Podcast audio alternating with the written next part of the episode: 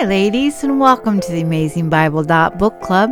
I'm Julie Callio, your host, and thanks so much for taking time out of your busy schedules to tune in with me today. If by chance you want to contact me, you can do that at theab.bc.pc at gmail.com. So, ladies, yesterday we did a review of where we are on the timeline of the life of the nation of Israel. They have been in exile for 70 years, and now, with God's divine leadership, Cyrus, king of Persia, has issued a decree for the Jews to go back to their homeland. We see in chapter 1 that fathers of Judah and Benjamin, and the priests and the Levites, and all of the leaders with all of the people whose spirit God raised up to go went, and King Cyrus also gave them goods in order to build the temple plus some of the things that King Nebuchadnezzar had taken from the Jerusalem temple when he did the exile. There was even a prince of Judah, Sheshbazzar, who went to Jerusalem with this first return. Chapter 2 gives a list of people. Some are listed by family, and some are listed by residents of the city, such as Bethlehem, verse 21, and Bethel or Bethel, and Ai, which is verse 28. And these two cities were technically located in the northern 10 tribes of Israel. Now, because they would also be receiving their homeland again, they had to prove their genealogy, especially those that were Levites, because only Levites who were descendants of Aaron could serve as priests. The first return of exiles to Judah happened around 536 BC. The first order of business after returning was to set up and build the altar of the God of Israel as it was written in the law of Moses, the man of God. Chapter 3, verse 2. They observed the Feast of Tabernacles, which was the celebration of remembering the Israelites' wanderings in the wilderness and how God provided for them. Now, in the second year of returning, Zerubbabel, the son of Shealtiel, these names, by the way, are listed in Matthew chapter 1, verse 12, with the line of Jesus' birth. So, in other words, Zerubbabel was from the line of King David. They are spelled a little differently, probably because the Old Testament is mainly written in Hebrew and the New Testament is mainly written in Greek. Well, Zerubbabel and the men began to build the foundation of the temple of the Lord. When the foundation was done, the priests got out their holy garb and the Levites, and they brought forth all of the musicians as King David had commanded, and they all sang as one voice, and give thanks to the Lord, for he is good. His love and his mercy endureth forever. There was great shouting and rejoicing and praise in verse 12 of chapter 3, it says that many of the priests, Levites, fathers, and chiefs, all of the old people who had seen Solomon's temple, wept with a loud voice. That was probably because they remembered it in all of its glory when King Solomon had built it. Then, verse 13 says that the noise was so great that it was heard afar off and it was all mixed together, the praising with the weeping. When the non Jewish people who lived in the old Israel, the northern ten tribes, which now that whole land is now called Samaria, with the capital of Samaria, when they heard the temple was being rebuilt, they came to Zerubbabel and said, Let us help now, chapter 4, verse 1 calls these men the adversaries of Judah and Benjamin. So their intent was not to help. Verse 2 references 2 Kings chapter 17 verse 24 and the verses following. If you remember, when the northern ten tribes of Israel were taken into exile to Assyria, the Assyrian king filled the northern land with people from other nations, such as Babylon. The Lord sent lions into the land because the people did not fear the Lord. So they requested to have a priest in order to understand the ways of this God. So the king of Assyria sent one of the priests to Bethel or Bethel and taught them how to fear the Lord. Then these people did that, but they also did what the Israelites did syncretism. They worshiped the God of Israel as well as their gods too. Zerubbabel and the leaders refused their help because they believed it needed to be Jews who built the temple. These people then did everything they could to stop the building of the temple. They caused trouble and sabotaged the work. They hired people to trouble and frustrate them. They even wrote a letter to the new king of Persia saying that once the temple is built, the Jews will rebel. And this letter was written in Aramaic, which was the language of the king of Persia. So some of the Old Testament is written in Aramaic. When the king reviewed the history of Judah, he did see rebellion of the previous kings of Judah. So the king of Persia sent word to stop the rebuilding until further study, and a decree was made by the king. Well, as soon as the enemies of Judah got word from the king, they forced the Jews to stop building. Well, two prophets came on the scene Haggai and Zechariah, who prophesied to the people. This was around 520 BC, so about 15 years of no work on the temple. People just focused on rebuilding their homes. We will read in Haggai chapter 1, which is later on in the Minor Prophets, that his words reprimanded the people who now live in nice homes, but the Lord's house is still in ruins. Remember, it was the Lord's house that Cyrus had ordered them to rebuild. So Zerubbabel took courage, and Jeshua and the prophets of God began to rebuild. Now Darius was king of Persia at this time. The enemies of Judah came and said, Who said to rebuild, and what are your names? And Zerubbabel and the men answered, We are the servants of the God of heaven and earth and it is by Cyrus, king of Persia's edict, that started this, and Sheshbazzar came and laid the foundation. So please, King, look into your records and check to see if we are telling the truth. Well, Darius found the records, and he affirmed that they should keep on building, and then he even said that they may offer sweet sacrifices unto the God of heaven and pray for the life of the king and of his sons. So, with the prophets Haggai and Zechariah's help, the work was completed and the temple was built around 516 BC. They gave offerings and honored and kept the Passover. In verse 21 of chapter 6, Ezra points out that the children of Israel and all that had separated themselves from the filthiness of the heathen of the land in order to seek the Lord God of Israel did eat and participate in the Passover.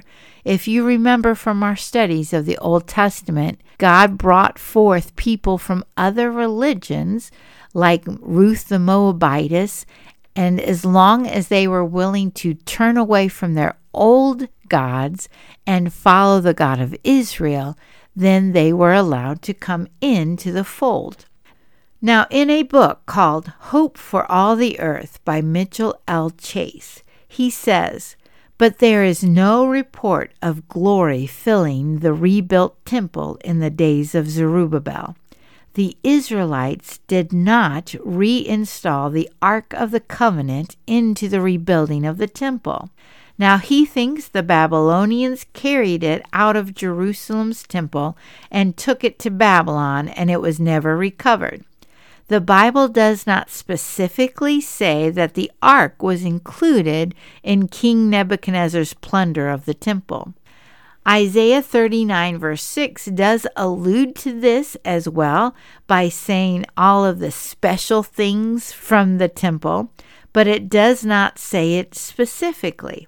Some believe that King Josiah, after realizing that Jerusalem would be taken, had the ark hidden, possibly in a cave somewhere, and others thought that Jeremiah may have taken the Ark of the Covenant somewhere, possibly in the tunnels under the temple.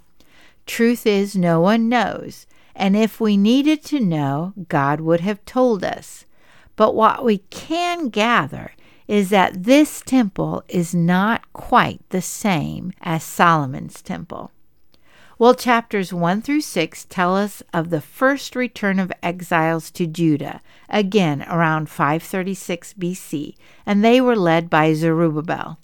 Now, chapters 7 through 10 cover the second group of Jews who returned to Jerusalem and Judah, and this group is led by Ezra, and it was around 457 BC.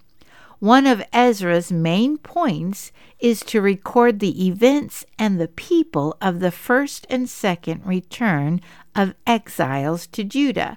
And again, this fulfills the prophecy of Isaiah and Jeremiah, which we looked at in yesterday's lesson. This shows us that the Lord is faithful to his promises. At this time, Artaxerxes is king of Persia, and the king granted Ezra his request to go to Jerusalem with other Jews and Levites. In verse 10 of chapter 7, Ezra is described as a man who had prepared his heart to seek the law of the Lord and to do it, and to teach in Israel the statutes and judgments. This is one of Dr. Betts, my Old Testament professor's favorite verses in the Old Testament. Ezra was also a Levite and priest from the line of Aaron and he was a scribe of the law of the God of heaven. Verse 12. The king also sent goods with Ezra and his people. Chapter 8, like chapter 2, gives us the names and the amount of people that went back to Jerusalem. In verse 21 of chapter 8, Ezra leads the people in a fast, in not eating, so that they can seek God's protection. Because in verse 22, we see that Ezra was ashamed to ask the king for soldiers to protect them because he had already told the king that God would fight for those who seek him. And I love that about this verse because we see his humanity in the midst of his greatness. And we see that again, he's ashamed. So he also is not perfect. Ezra split the people, as well as the silver and gold and the vessels that the king of Persia gave them, into twelve groups, and they arrived in Jerusalem safely.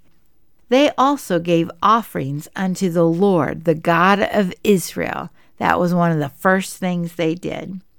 Once Ezra was in Jerusalem, the leaders came to him because the Jews had intermarried with non Jewish, false God believing women. Even some priests have done this. Ezra was astonished, chapter 9, verse 4. For it was that very sin that brought all of Israel to destruction. At the evening sacrifice, Ezra humbled himself before the Lord. He fell on his knees, he spread out his hands, and he cried out their iniquities.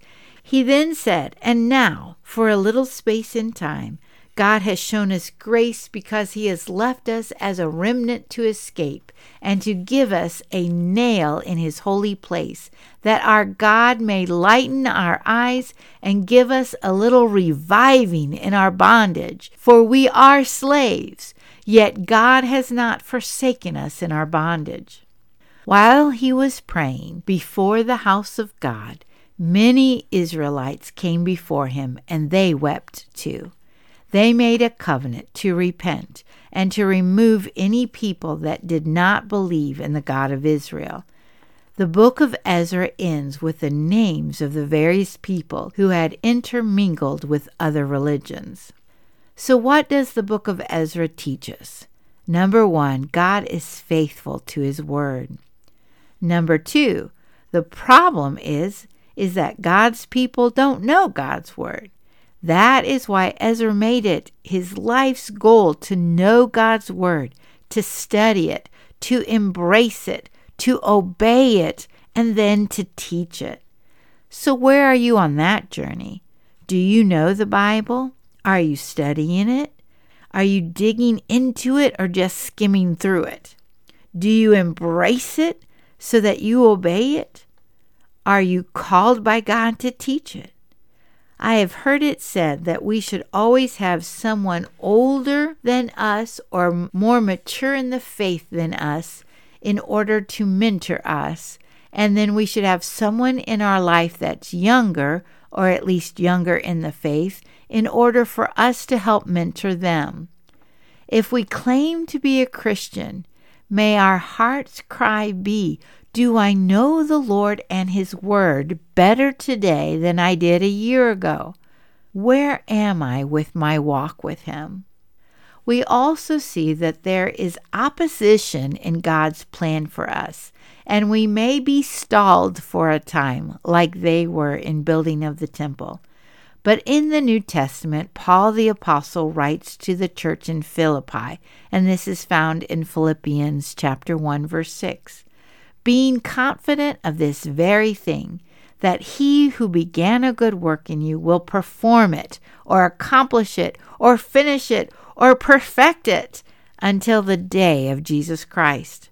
That good work begins when we confess our sin to a holy God and we believe that Jesus is the Son of God and that He paid the price for our sin by dying on the cross.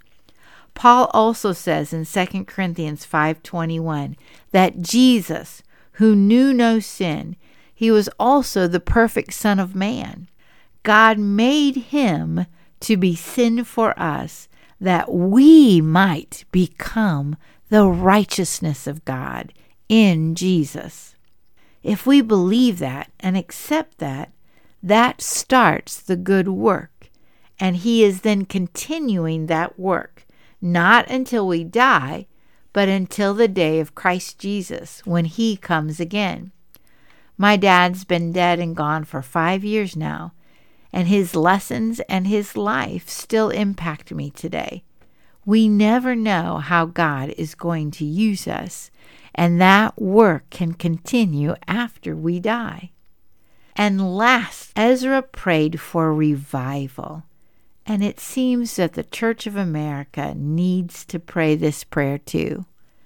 And then let us pray and then wait and see what God will do. Thanks so much for listening today. And ladies, if you hear his voice, don't harden your hearts.